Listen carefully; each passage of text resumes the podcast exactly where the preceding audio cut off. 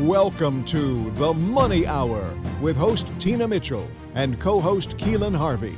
Tina Mitchell, MLO 145420, and Keelan Harvey, MLO 1330075, are licensed loan originators with Gateway Mortgage Group LLC and MLS 7233.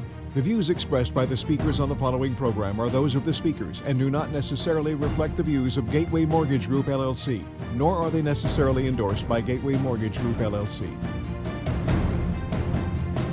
Now, in the studio, local mortgage experts Tina Mitchell and Keelan Harvey.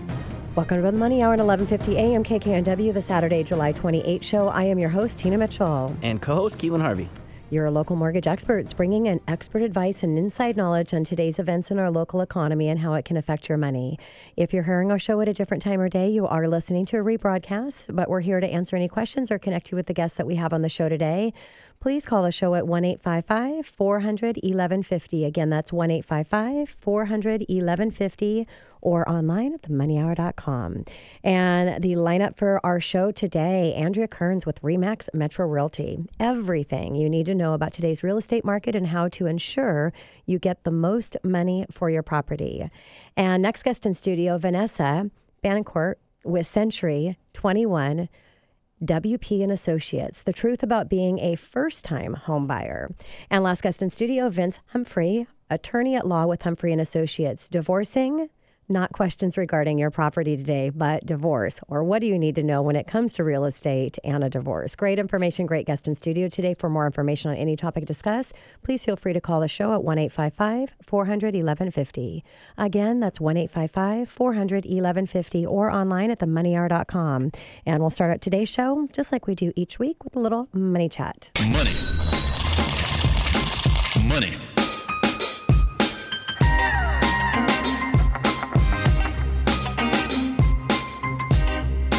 Interesting topic today Seattle's landlords selling due to new rental laws. This could actually be great news to assist with the inventory shortage in the Seattle real estate market. We've seen a little shift in the market. We're going to talk about that a little bit later today when we talk with Andrea, but we're still very low inventory compared to what's considered a normal market. A recent University of Washington study on Seattle showed that 40% of Seattle landlords gave gave sold or planning to sell their properties due to the new rental laws. Purchasing real estate for investors is viewed as an investment just like any other investment like stock, it's an investment where they want to make a strong return. But some Seattle landlords don't find the new rental rules to be worth it. The rules ex- include expanded source of income protections, a ban on using criminal records as a deterrent factor, restricting the size of security deposits in the first in the law, which forces landlords to take the first renter that applies and meets the criteria. It was recently struck down by a Superior Court judge, but the city of Seattle has filed an appeal, so investors are getting nervous and pulling out, maybe a little bit early, we'll see. Not only are landlords finding it difficult to maintain their properties under all the new ordinance, but they don't believe in any of them are actually making Seattle more affordable. According to the report, one in five increased their rents in the past year in response to the new city ordinance. Thousands of local landlords do not believe that the city of Seattle should be attempting to make housing more affordable. That's one insight from the survey released in the University of Washington. The online survey asked 4,236 property owners and managers about their practices, Seattle's landlord tenant laws, and their feeling about the Seattle Council, City Council. In a surprise to no one, they are really mad. And despite landlords' lobbyists insisting that landlords are really nice people who are just like us, the landlords who participated in the survey showed little appreciation for the city council efforts to help renters. Now, the survey gave respondents a list of potential goals and asked them which of the goals that the city council should have as the establish the housing policies. The goal included things that would favor tenants, like increasing the supply of rental units, providing affordable housing, and things that would favor the landlords, like making it easier for them to terminate leases and reducing risk to landlords associated with providing affordable housing units. Now, the vast majority of the landlords responded, 89, 89% chose none of the goals. Not one of the goals has been supported for more than 1% of the respondents. Just crazy numbers. Now, the UW research has also conducted small focus groups with a total of 46 landlord tenants and tenant representatives. Landlords said that they feel shut out of the council's deliberations about rental regulations and demonetizing by the council. Now, since 2015, the city council has banned housing discrimination based on source of income, special move in deals based on renters' employers, bared rent increased at uh, substandard housing units, required landers to, landlords to offer payment plans for move in fees, required landlords to rent to the first qualified applicants known as first in time, and barred landlords from refusing tenants because of the criminal records. So, landlord groups have sued over the laws regarding criminal record, records, first qualified applicants, and the move in fees. Now, some landers, landlords said already practice some things in the council once, like offering payment plans for move in cost, but don't want to be forced to do so. Now, from the renter's perspective, the city founded report indicated that the biggest issues with housing are affordability, discrimination, lack of adherence to the awareness of rental laws, and limited transparency in the application process. Rental prices remain high, but have gradually flattened out according to data tracked from Zillow. So it'll be interesting to see how it plays out. Again, I think it's great news as far as the lack of inventory to get some more uh, properties on board um, for any of my renters or my investors out there that have rental properties. I know it's not so such good news for you, but overall, um, it's not all bad news. That's the Money Chat for today. Coming up next in the Money Hour, everything you need to know about today's real estate market and how to ensure you get most money for your property. Andrea Kearns with Remax Metro Realty, right here at 11:50 a.m. KKNW. After this short break.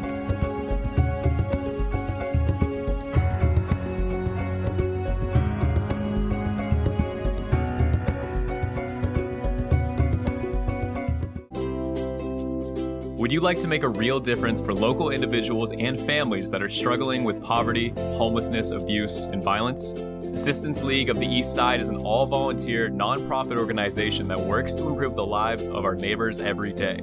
With your generosity, we can help individuals and families right here in our community through our philanthropic programs, including Operation School Bell. This year, Operation School Bell has provided 3,500 local children in need the opportunity to shop for new clothes, shoes, and coats. This helps them focus on learning and they go to school with more confidence. To learn more about how you can become a volunteer with our organization or make a tax deductible donation, visit aleastside.org. Never imagined your marriage would be ending? Not sure if you're going to be the weekend parent? How long is the divorce process going to take and who can you trust? The attorneys at Humphrey and Associates understand that these are just a few questions that may be going through your mind. You're not alone, and they've helped many people in your same position. Their mission is to serve you while you get through this difficult time. Divorce and parenting plans are difficult enough. Working with an attorney shouldn't be. Humphrey and Associates is committed to providing affordable legal services that you can trust. You need good, solid legal advice that isn't going to cost a fortune. Worry no more. To schedule your free consultation, just call 206 946 8580 or go online to halegalteam.com. Hi, this is Vincent Humphrey. Go ahead and give us a call today at 206 946 8580 or you can reach us online at halegalteam.com. Again, that's 206 946 8580 or online at halegalteam.com. Love to hear from you. You're listening to The Money Hour with your host, Tina Mitchell, and co host Keelan Harvey on Alternative Talk AM 1150. Now, back to the show with local mortgage experts Tina Mitchell and Keelan Harvey. Welcome back to the Money Hour with your host Tina Mitchell and co-host Keelan Harvey. Your local mortgage experts right here at 11:50 a.m. KKNW, the Saturday, July 28 show. It's a great day to talk money, and that's what the show is all about: how to make money, save money, and have a better quality of life for you and your family. If you're hearing our show at a different time or day, you are listening to a rebroadcast. But we are here to answer any questions or connect you with the guests that we have on the show today. Please call the show at one 855 400 1150, or you can go online at themoneyhour.com. In studio, our first guest, Andrea Kearns with Remax Metro Realty. Everything you need to know about today's real estate market and how to ensure you get the most money for your property. Andrea, welcome. Thank you. Thanks so much for having me. Yeah, so excited to have you here. And a little bit about Andrea. Uh, Andrea is in her 15th year real estate as a full time broker. She grew up outside of the Portland, Oregon, and Lake Oswego. Lake Oswego. Thank you. Yeah. And always dreamed of being a real estate agent when she grew up. After graduating from OSU with a business major and minor in communication and marketing, she moved to Seattle where she met her husband. They live in Ballard with their two boys, ages four and seven. And Andrea started real estate with John L. Scott, then moved over to REMAX, where she has been for the past 11 years. She has been awarded the REMAX Hall of Fame Award and has continually ranked in the top 10 in her office. Congratulations Nice. for that, Andrea. Thank you. Andrea couldn't be happier doing her dream job as well as helping buyers and sellers all around Seattle. So, Andrea, we've noticed the market's changed a bit. So, compared to six months ago, how's the market today? Yeah, we've definitely had a shift to say the least. Um, six months ago, it was very, very crazy, busy. Um, but we, like Tina was saying, we've had a little more inventory come on the market. So there's been a big shift, um, which has been super nice for the buyers. They're getting a nice breath of fresh air. Like, oh, it's not seven offers on a house. Yeah. It's Yeah. one or two, maybe three, but not much. So yeah, it's it's been nice for the buyers. Sellers are, are kind of going, hey, what's going on? And what a great call to action, uh, right, Andrea, to Yeah. really get with um, uh, clients that are out there that are that have been defeated to you know get back into the market. For sure. So, Andrea, why do you think that the market has seen this little bit of slowdown? Well, every summer we always have a bit of a slowdown in Seattle. It's kind of a typical real estate cycle, but we had the slowdown happen a bit earlier this year. It was more in May, um, where everyone kind of went, "Hey, what's going on?" So we've definitely had a lot more inventory, and I think that that can be due to a number of of reasons. It can be people. I've had people reach out to me and just say, "Hey, you know what? It's getting too expensive in Seattle." Yes. Uh, B, I'm frustrated with the tenant laws in Seattle. Yes. Uh, I don't want to be a landlord anymore. There's been a lot of different reasons why people are selling, and they've also seen, hey, my neighbor's getting you know a ton of money. It doesn't seem like they have to do much to sell their house, so hey, I want to do it too. Well, it's it's changed, so we'll talk about that more. Yes. Are we still seeing like these multiple offer crazy scenarios? Or Yes and no. I mean, we're not seeing it like we were. And the last five buyers that I got in contract over the last month, all of them were the only offer on the review date. And so we're starting to see a little bit of people pricing their properties as they want to, um, you know, the price that they want to sell them at, and not doing review dates, which is also another nice shift for the buyers. Yes. Well, I know Keelan's had a couple uh, recent deals come over where the seller is paying closing costs. That's craziness. I've had two Seller offers credits? where they've got contingent on their home selling. Right now under contract, they're still they're waiting for their house to sell. I Um, you know, so yeah, it's interesting and it's it's funny because this is a normal. I mean, this is a normal market. What you know. expect is to I have know. some ability to kind of negotiate things, What? right? Crazy. Yeah. Negotiate? We haven't been What used to that, that? in years. And now we're actually seeing it again. I feel like I'm bringing back all my old real estate skills again. It's like, oh my gosh, we get to actually like negotiate contracts. We haven't done that in years. Yes. so great. So awesome. So, yeah. So, Andrea, what about the cash buyers? Because that's always been a real challenge in the recent. Are you seeing that there's as many cash buyers? And when you are seeing the cash buyers, uh, is it or, or is it causing that you know a frenzy around that because Yeah, cash buyers, it's we're not seeing as much as we were. and why is that? Where are those cash buyers going? I Well, I don't guess with the know. investors coming in to pay you know cash with the rental laws, that's Yeah, but and you know, people are like, "I'm getting beat out left and right due to Mm-hmm. all these cash offers," and now you know it's maybe five percent of the time that you'll see cash offers. And like I said, five buyers that I got in contract this last month, all of them were the only offer, so they weren't having to compete against all cash. So yeah. that's and where really nice. what where were those properties located? Uh, uh, mostly Andrea? over in Ballard and That's Seattle area. Yeah, Yeah. yeah. Yeah. so if homeowners are thinking of selling, and I know we've had a change in the market and that kind of comes up to the forefront of their brain, what are some of the things they can do to ensure they get the most money uh, out of their property? Well, sellers really need to get their property in tip top shape. Mm-hmm. This is not the market where you just put a sign in the front and let it sell. That's not the way it's going anymore. Mm-hmm. You've got to fix all those things that you've had on the back burner and, like, oh, I was going to do that last year and haven't gotten to it, or whatever it is. If you're thinking of selling, do all of those things, get it looking its very, very best get it staged, get the windows cleaned, get it painted. Mm. I mean, those are just easy things that can be done, and it, it's it more than pays for the money that you put in. You get it out exponentially. Yeah, and isn't it true too, Andrea, with that, regardless of what market we're in, and that's where I think sellers have gotten lazy, that all of those advice that you're giving is a given in any market because it's going to uh, allow them to get top dollar, regardless if they have one offer or 20 offers. You want your house to be the best it possibly can Yes. to create the best situation, right? For sure. For so sure. let's talk about price, Andrea. What what different things are you doing when you're talking with your sellers on specific price strategies that accommodate to the market adjustment? Yeah. So in the past, we've been, you know, saying, well, you know, I know you want to sell it here up high, but we need to price it down here, down low, mm-hmm. because we need to generate all this interest and we need to get multiple offers. Well, now that's not really the case. We're saying, hey, if you want, you know, 750 for your house, that's that's the market value. That's where we're going to price it and that's where we need to be because you may only get a one offer and are you going to be okay with that? Yes. So I think the the sellers need to be a little more realistic about the market. This isn't going to be bid up over a hundred thousand, and you're going to have ten offers, and they're going to give away their firstborn. That's not happening anymore. you know. Thank It's like- goodness for I know. the I know. buyers. Yeah. I know. So so the sellers just need to kind of adjust their mindset. It, we've had a shift, and we just mm-hmm. need to be a little more realistic about this market. That we're Yeah. kind of getting into, I don't know, a little more balance. Yes. D- Dare I say? Yes. I don't know. Yeah. I think it might be a little more balanced, which is just. I think nice on all sides of the transactions. Totally agree. And, you know, that's r- really why, again, working with an expert um, like yourself and Vanessa that we're talking with today uh, next, why it's so important to have an expert working for you because strategies change. They're going to be different depending on what market you're in. And so, really um, understanding and working with an expert that can strategize around that price. For sure. So, Andrea, I'm a homeowner in Seattle, and I'm curious. What I mean, when's the best time for me to sell?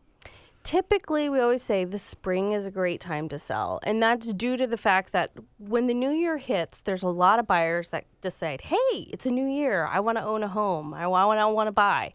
So then they kind of get into the market.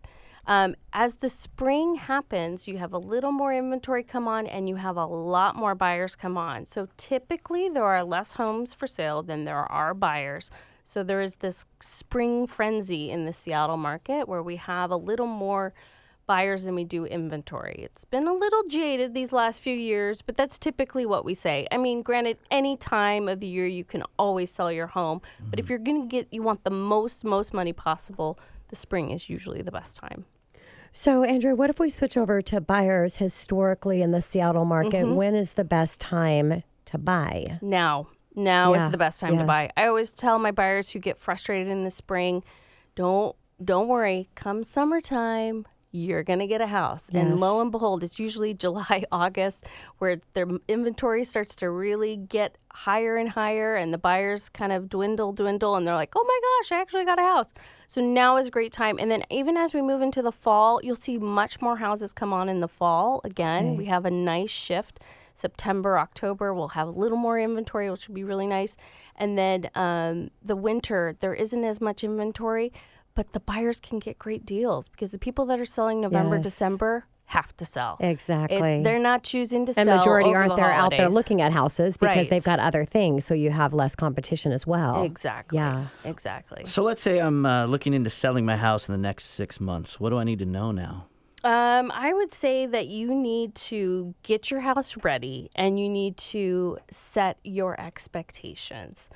Um, hire a professional, talk to a professional real estate agent, ask them about the market. Do they know your um, neighborhood? Do they know the ins and outs and how houses are selling in that market? What are some good strategies? Just get educated, get your house in tip top shape so that you're ready when the time comes to sell. Yeah, great advice.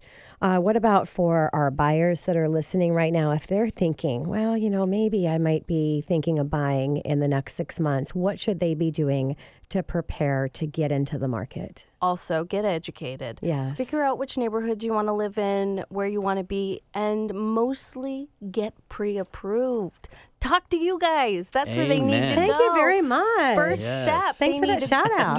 Yeah, they need to go talk to you guys, get pre-approved, so that they know they have a realis- realistic uh, t- um, mindset as to what can I afford, what do those payments look like, and then how does that translate to the markets that I want to potentially move into. Yeah.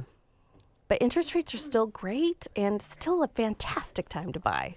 We'd love to know your success and what you credit it to. Oh, you know, I think it's always just um, a passion for what I do. Like you mentioned in my little bio in the beginning, as a little kid, I always wanted to be a real estate agent, which is kind of odd because I don't know that every kid growing up is like, hey, I want to be a real estate agent. Neither my parents are in the business. It just was something that was always in me. So um, I I feel very fortunate to be able to be doing uh, my dream job and being very successful at it. I'm also very honest, very straightforward with everyone that I work with.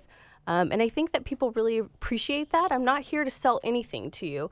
I'm here to give you honest advice and to kind of guide you through the process. Um, so I'd say that that's probably the keys to my success. So, uh, Andrea, things that you're seeing that are causing some uh, some challenges right now for your buyers, even though the market is becoming a little more favorable for them. Yeah, I would say um, because there is more inventory, they have a lot more choices. Um, so now it's like, oh, well, I don't have to make a decision in two days on a home. I actually can wait a week. Um, so there is a lot more inventory to get through. Um, buyers are definitely, I would say, not as quick to make decisions. So um, it's it's taking a little more time uh, for those buyers. But I think once they narrow in on a property, um, if they've got a good agent, they're usually able to secure that. Um, I think that they just need to understand that even though there is more inventory on the market, you're still not going out and getting a home, you know, at a major discounted price. There's not these amazing deals out there. You know, as I've always told my buyers, the deal is you get a home. That's the deal. Yeah. Congrats, yeah. Yeah. Congrats. Yeah. Um, but uh, there's always a little bit of wiggle room. But you know, if there isn't, then be okay with that. If this is really the right house, you got to look at it as a long-term investment and something that you could, you know, if if you're paying a couple thousand more than you thought you were going to. You look at it over, you know, 5, 10, 15, 30 years. Is that really going to make a difference in the long run? Probably not because you're going to have the home that you really, really wanted. Yes. Andrea, my favorite question. Share a success story with us. Is there something specifically comes to mind, like a favorite success story? Favorite success Because I know you got a stack of them. I know you're putting me on the stop spot here. Um, okay, success story. Well, I would say probably my. I, the biggest successes have been in these multiple offer situations where you go, oh my gosh, there's no way that they're going to get this or whatever it may be. Um, I had some buyers that were um, it- VA, you know, 5% down. Actually, they were zero down. It was a multiple offer situation. There was 10 offers. And um, they the home uh, they there was they were they were wondering how much do we have to go above to actually get this home and i was like well you know we kind of have to give it all we got because one of those things where if you're a seller and you're looking at these 10 offers um, at what point do you say this offer is better than this offer? Well, usually it's money. So let's put that in there, but let's also write the letter. Let's do everything we can to put you guys in the best position. So what they ended up doing was just offering what they felt was a fair price for the home, but also close to you know their max amount. But they were willing to go to that amount because they felt like this is our dream house. yeah. Um, and so we did it, and we actually got it. And there was ten Love other that. offers, and I thought, Wow. how in the heck? And they said it was a family home that was in the business or in in the family for thirty plus years, and they wrote a great letter about you know they were pregnant with their first child and all that. Mm. And I think that you know knowing some sometimes.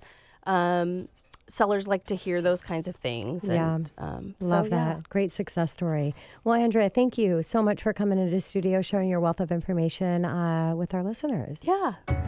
And coming up on the Money Hour, the truth about being a first time homebuyer. Vanessa Betancourt with Century 21 WP Associates right here at 1150 AM KKNW after the short break.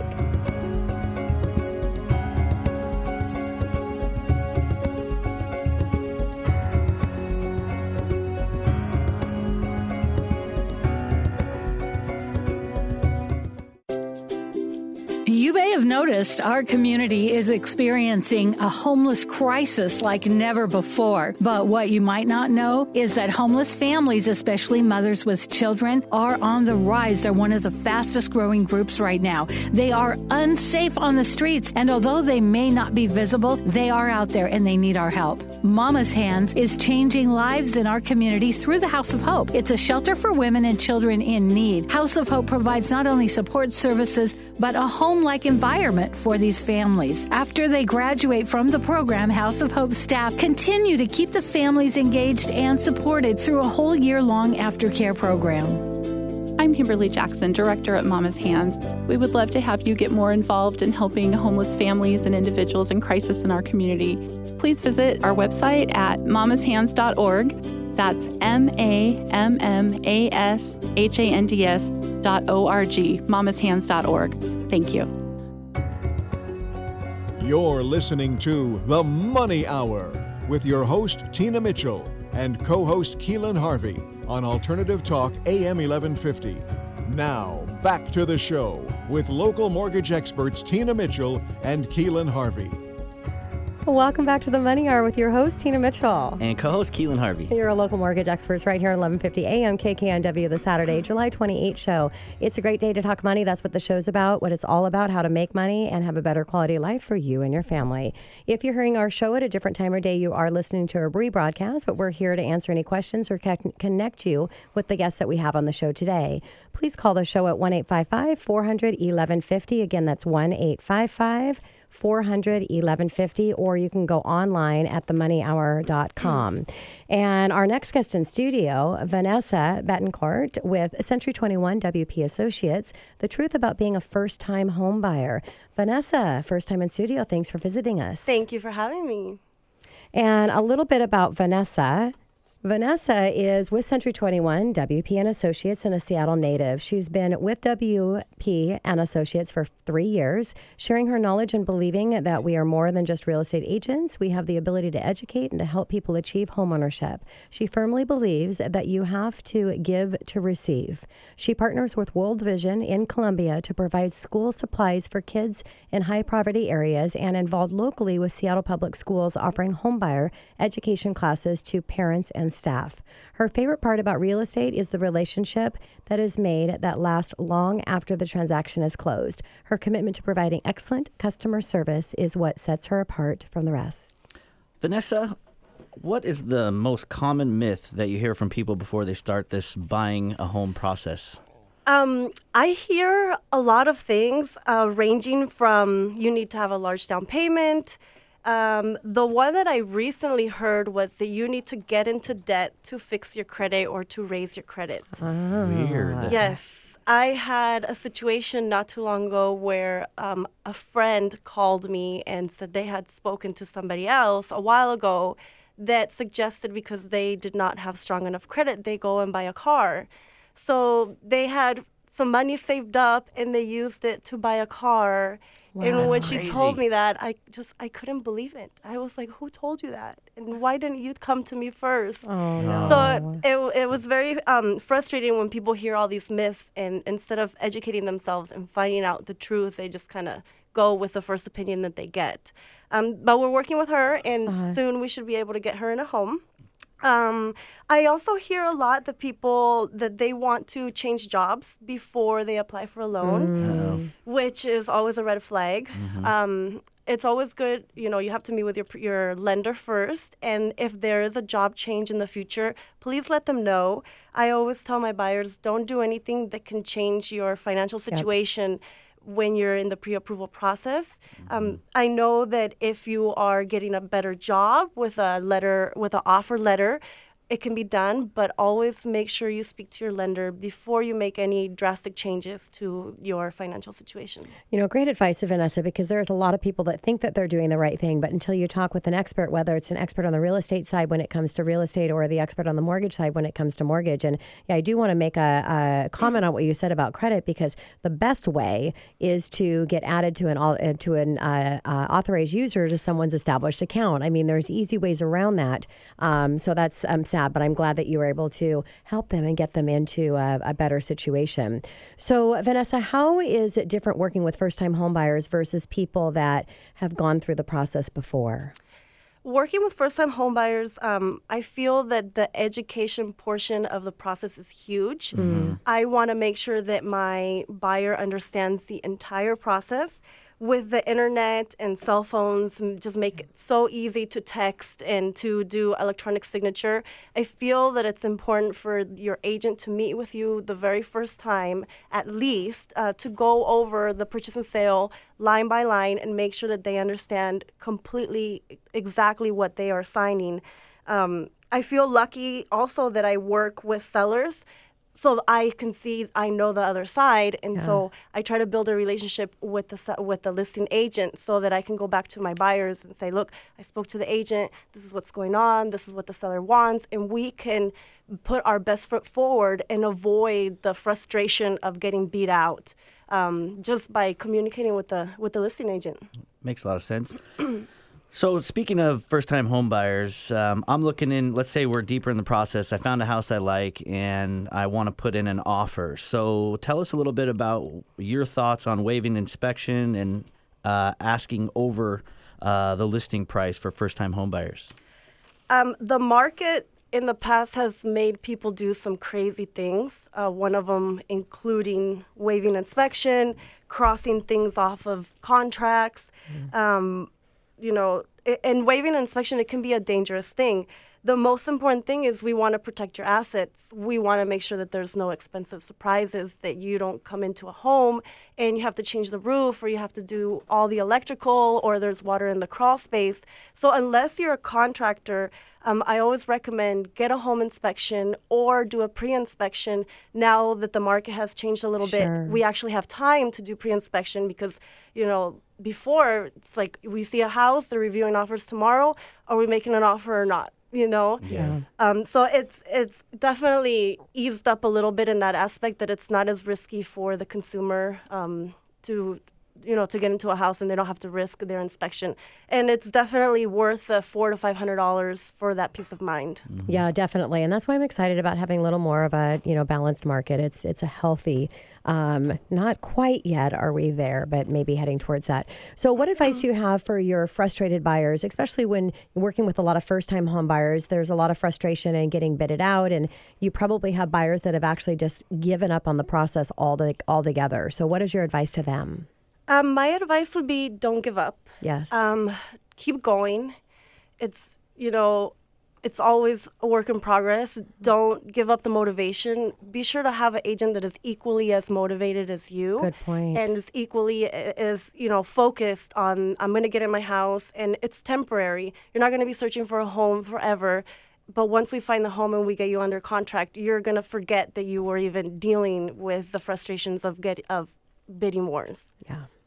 Vanessa, what are some of the benefits? I know one of the approaches could be going after a house that's been sitting on the market for a while. Uh, when it comes to negotiating, what are some of the benefits of taking that approach? Um, I always like to have my buyers consider houses that have been on the market for a little bit longer. Um, when a house has been on the market longer, it doesn't necessarily mean that there's something wrong with the home.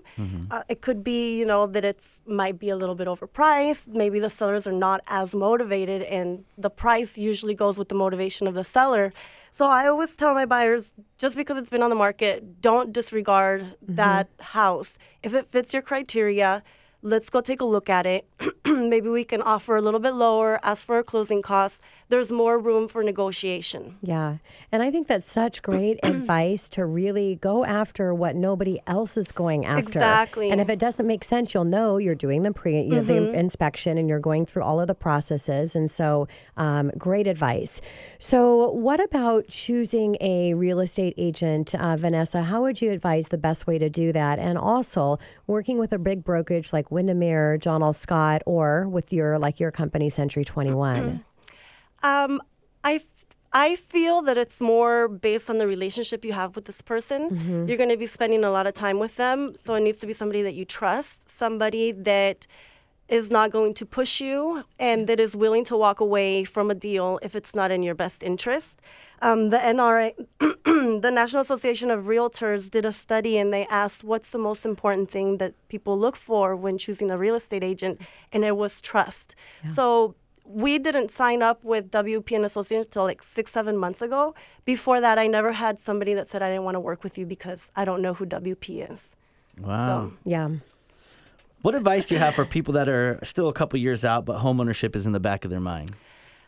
I think that the moment you start thinking about buying a home is the time that you should start getting ready. Mm-hmm. Whether it is, you know, the first step is going to be speak to a lender, figure out where you're at right now. Amen. And you'd be surprised, sometimes they're actually ready to go and they thought their credit score was too low.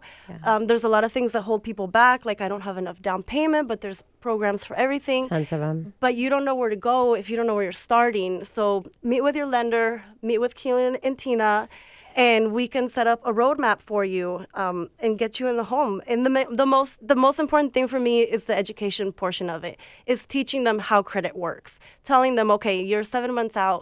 Don't increase your debt, lower your debt. You know, do this, this, and that, so we can set up a game plan so that you are ready. You know, in six, seven months. Uh, two years, whatever Yes. it may be um, that you need to do.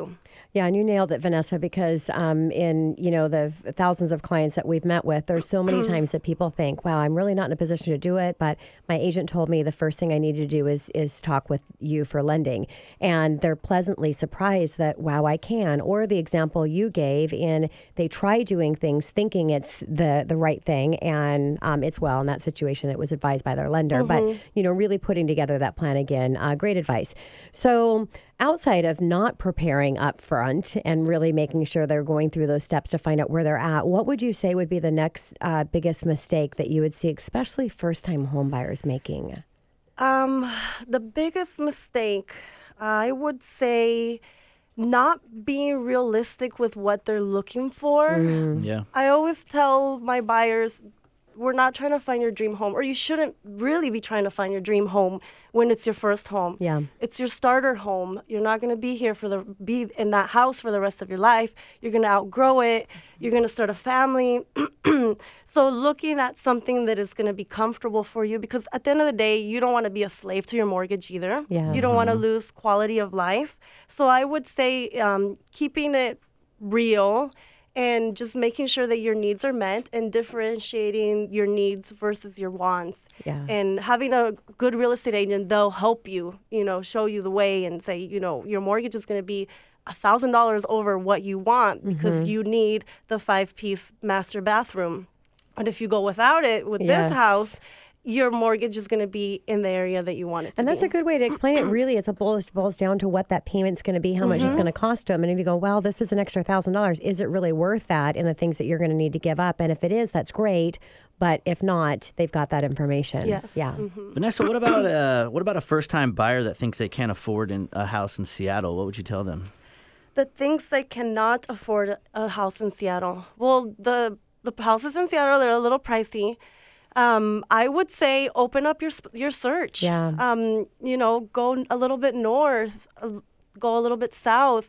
We're seeing a lot of activity in like Renton, Kent, Maple Valley, and then in the north end, like Everett, places like Silver Lake, um, Mill Creek. Those are really good areas for you to find your your starter home.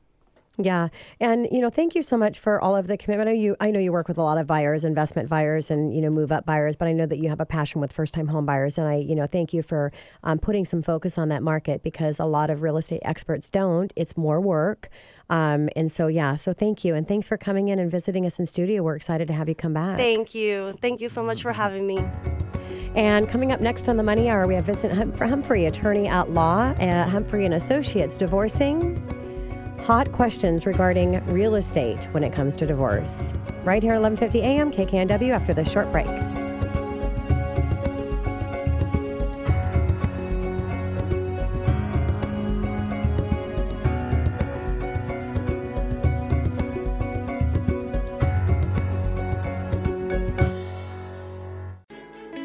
Never imagined your marriage would be ending? Not sure if you're going to be the weekend parent? How long is the divorce process going to take and who can you trust?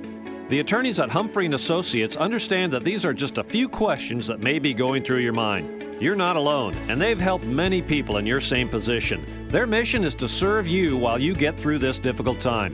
Divorce and parenting plans are difficult enough. Working with an attorney shouldn't be. Humphrey Associates is committed to providing affordable legal services that you can trust. You need good, solid legal advice that isn't going to cost a fortune. Worry no more. To schedule your free consultation, just call 206 946 8580 or go online to halegalteam.com. Hi, this is Vincent Humphrey. Go ahead and give us a call today at 206 946 8580, or you can reach us online at halegalteam.com. Again, that's 206 946 8580, or online at halegalteam.com. Love to hear from you. You're listening to The Money Hour with your host, Tina Mitchell, and co host Keelan Harvey on Alternative Talk AM 1150. Now, back to the show with local mortgage experts Tina Mitchell and Keelan Harvey. Welcome back to the Money Hour with your host Tina Mitchell and co-host Keelan Harvey. Your local mortgage experts right here at 11:50 a.m. KKNW, the July 28th show, bringing into studio each week the best of the best experts on everything regarding your money. We're here to help you in today's economy. If you're hearing our show at a different time or day, you are listening to a rebroadcast, but we're here to answer any questions or connect you with the guests that we have on the show today. Please call the show at 1 855 400 1150. Again, that's 1 855 400 1150 or online at themoneyhour.com. And right now, I'll have a conversation with Vincent Humphrey, attorney at law with Humphrey and Associates. And we're talking about divorcing and how that can affect your property. Vincent, thank you so much for coming back in studio. Tina, always a pleasure to be here. Likewise. So, a little bit about Vincent. Uh, Vincent Humphrey, again, attorney at law with Associate, Humphrey and Associates PLLC, which focuses on family law and civil litigation. His passion is bringing justice and clarity to those in need. His experience allows him to work well in many different situations, and his service first mentally allows him to break past the toughest scenarios. Vincent holds a Juris Doctorate degree from the University Idaho College of Law and a Bachelor's of Arts degree from the University of Washington. He has advised executives from Fortune 100 companies as well as the working man and woman at the local grocery store. So he works with them all. Vincent participates in a very uh, various legal organizations in King County where he mentors other lawyers and is interested in helping good people going through tough situations. And it kind of sounds like a little bit of a passion behind what you do. And I really love that. Good people that are going through difficult situations is uh, a great thing to be able to do, Vincent. And really, today we're talking about um, the unfortunate situation of going through a divorce, as we know that there are many good people going through that bad situation. And being this is about money, talking a lot about real estate, bringing in uh, how that's going regarding your property um, is a topic that I wanted to go over. So, Vincent, what can you explain to my listeners what community property means? Yeah, there's, uh, I mean, I could give the, the legal definition from the RCW, but I don't want anybody to go to sleep today. your description, your definition. Yeah, yeah.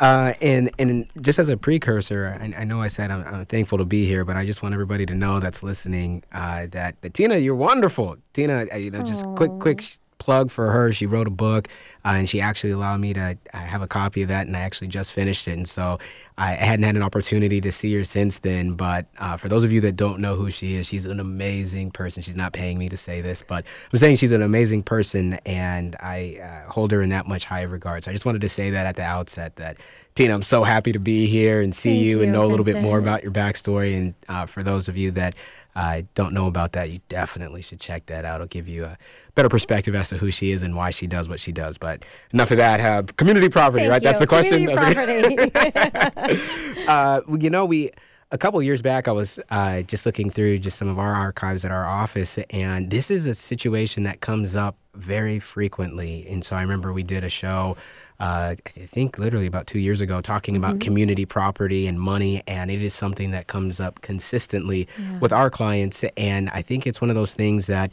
uh, will help a lot of people. So if you're listening and you're you know in that situation uh, pay attention here so going through the divorce process uh, one of the things to know in washington state is that there's really three different uh, frames, if you will, of how property is looked at. And when I say property, we're meaning obviously your tangible property, such as a house, but also other soft assets, stocks, or other bonds, or other sort of uh, assets that are appreciating in value. So, uh, like I said, I won't define it, but in our RCW, uh, it defines it as things that you have that have been acquired since the date of I do. So, a lot of times for my clients, I tell them that uh, when you said I do, that opened up this new category called Yes. community property. So, people going through a divorce, uh, a lot of them know that. They say, well, yeah, it's it's 50 50, right?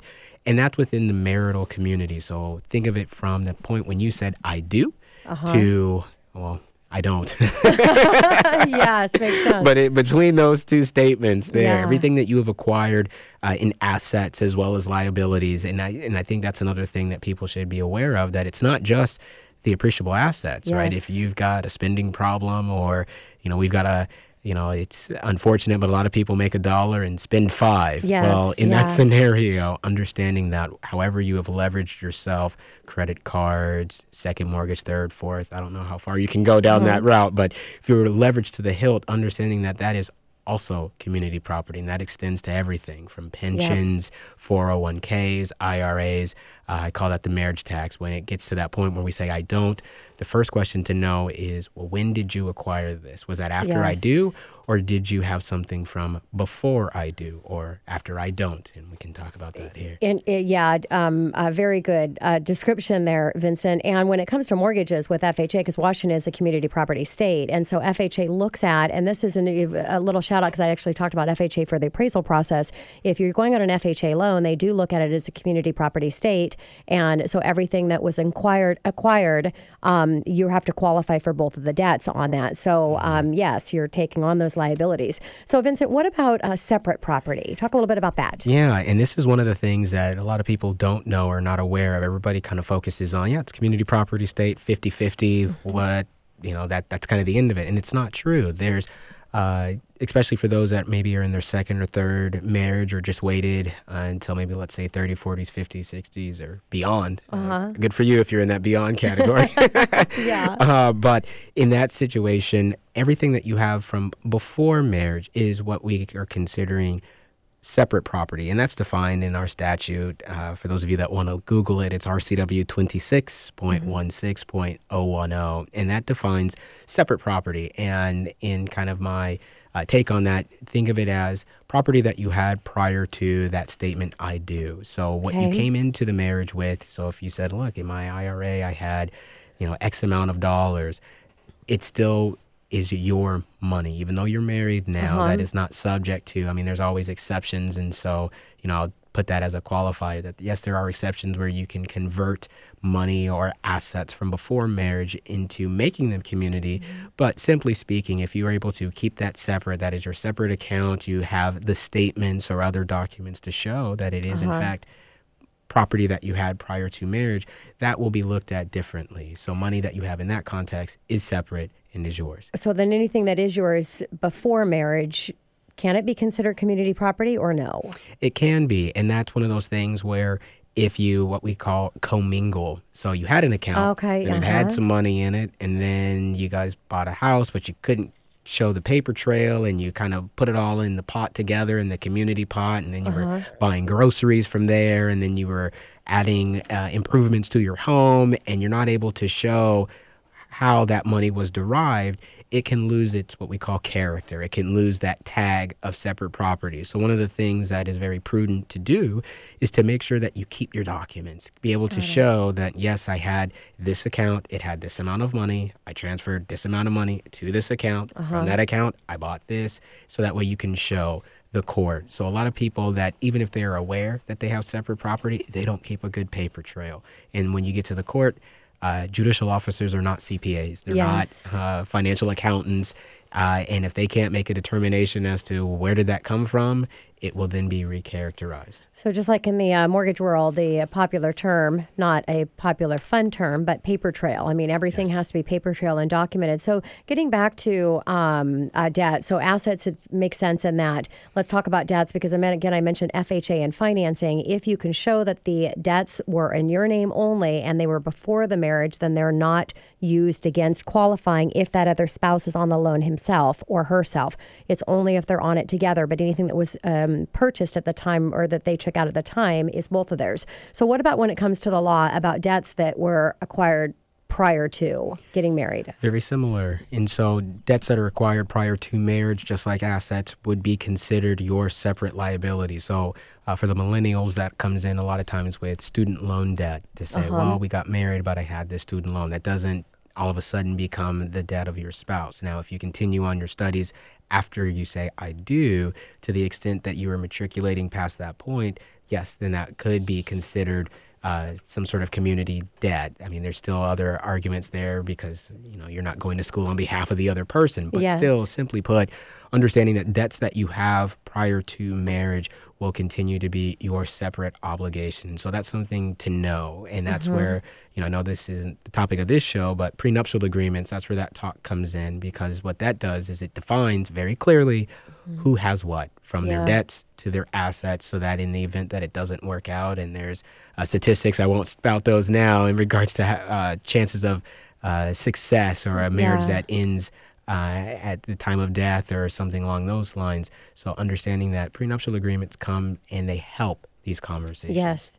So let's talk a little bit about the uh, the divide of real estate because I have a lot of clients that come to me when they're going through a divorce, and some are selling uh, the property so that they can get the cash that they need to pay out the spouse, and the others not. So how does that work? How are they going to divide that property? Yeah, and and you know one of the things that I'm sure you see this too, Tina, that a lot of couples what they do they have one spouse maybe that's the earner and one that Mm-hmm. kind of maintains the house or maybe doesn't earn as much and maybe is unaware of all of the finances and how things are Yes. divided out. And to that, I say that the court is very cold. Uh, it's pretty, Mm-hmm. you know, we'll say it's kind of black and white in regards to, well, if somebody is entitled to half the equity in the house, it doesn't matter, right? That if you're trying to keep it, you're trying to take your check and you're trying to balance out all of the bills. Uh huh. Simply put on paper, that half is theirs. So to the extent that somebody wants to keep a house and the other party or the other person, spouse says, I want to sell it, I just want my money. If you can pay, if you have the cash available, you can do that. You can buy them out and then you would have to refinance to get them out of uh, the mortgage and those sort of obligations. And so that's another thing to know as well that just because uh, you've done that, or maybe even let's say there's a quitclaim deed that's involved, that doesn't mean uh, when there is a, mortgage involved that, that you are uh, released from your liability. That takes an extra step. And a lot of attorneys, they don't do that. They just say, oh, sign a quitclaim. You don't have any interest. But Yeah. Uh, that doesn't get whoever your holder is out of the picture because Makes sense. they can still come after you. Yeah. So let's talk about that extravagant gift. Uh, brand new Ferrari, and it was specifically given at a five year anniversary. So obviously it was a, a gift. How does that come into play? First of all, wow. I know, I know myself. My husband hasn't given me that extravagant gift, I, but I was going to say, I want to go for a ride. I'm a Lambo guy, but I'll, we'll, we'll go for a ride. Uh, the thing to know there is to, again, ask that question Is this from before marriage? When did you get that? I'm assuming in this context that maybe Uh-huh. During it was marriage. Mm-hmm. during marriage. And so, with that, then the next question is well, did they do it outright or is there a debt on that? Because they said, oh, here, here it is for you. I've, I've financed it. Well, did we just create a debt there? So, that's another question Uh-huh. Yeah. when somebody's giving extravagant gifts from, oh, here's a nice Rolex, or here's some Manolo Blahniks, or here's a nice trip out just for you. Is, is did you pay for that, and how did you pay for that? Where did that Uh-huh. money come from? Was that was that my money? Did Yeah. you take out another mortgage to give me this Yeah. Ferrari? Thank you, but not so really. gift. The idea that it's a gift, it doesn't matter. It's still it, it could still be considered Mm-hmm. community property or community debt. So let's just take another assumption and assume that it was uh, separate cash and they paid for it outright. Typically, Okay. a gift is a gift, and where you Mm-hmm. will see this more. I guess more realistically than the Ferrari is the wedding ring. When things go bad and they say, Okay. ah, you know, that Tiffany solitaire, that seven carats. Uh-huh. Well, what happens with that? Well, a lot of times that was given before marriage. So now you can see that's, well, that's separate property Yes. and it was a gift. got it. I mean, they can be nice, but a lot of so times. sad, so sad for that husband uh, situation because usually that's where it's going to come in. So, uh, Vince, if, if your uh, spouse and yourself do a have a, a business together, a co-owned business. That seems like it get really complicated. Um, I mean, we could probably have a whole show on that question. Uh, so, what would that? How do they look at that? Really quickly, I would say that's where you would get outside help. That's where you get a financial advisor or a planner to evaluate the business and then to be able to assign some sort of value to both Uh-huh. sides. So you're right. That maybe maybe that'll be the next show. But Yeah. there's a whole lot to that question. Yeah, so it sounds like really when it when it comes to um, marriage and really anything else when it comes to law, just making sure that you have everything protected and documented and really understand how everything works because nothing is guaranteed um, and no exceptions there when it comes to marriage. So you just want to make sure that you're looking at the worst case scenario and understanding what that is.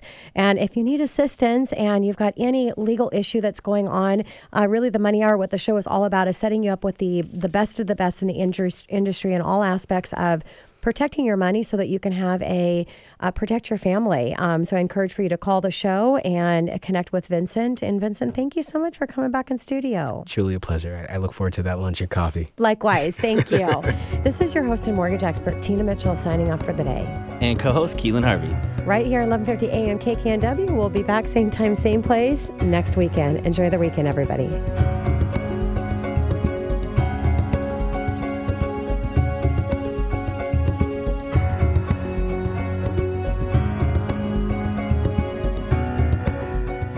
Tina Mitchell, MLO 145420, and Keelan Harvey, MLO 1330075, are licensed loan originators with Gateway Mortgage Group LLC and MLS 7233. The views expressed by the speakers on the preceding program are those of the speakers and do not necessarily reflect the views of Gateway Mortgage Group LLC, nor are they necessarily endorsed by Gateway Mortgage Group LLC.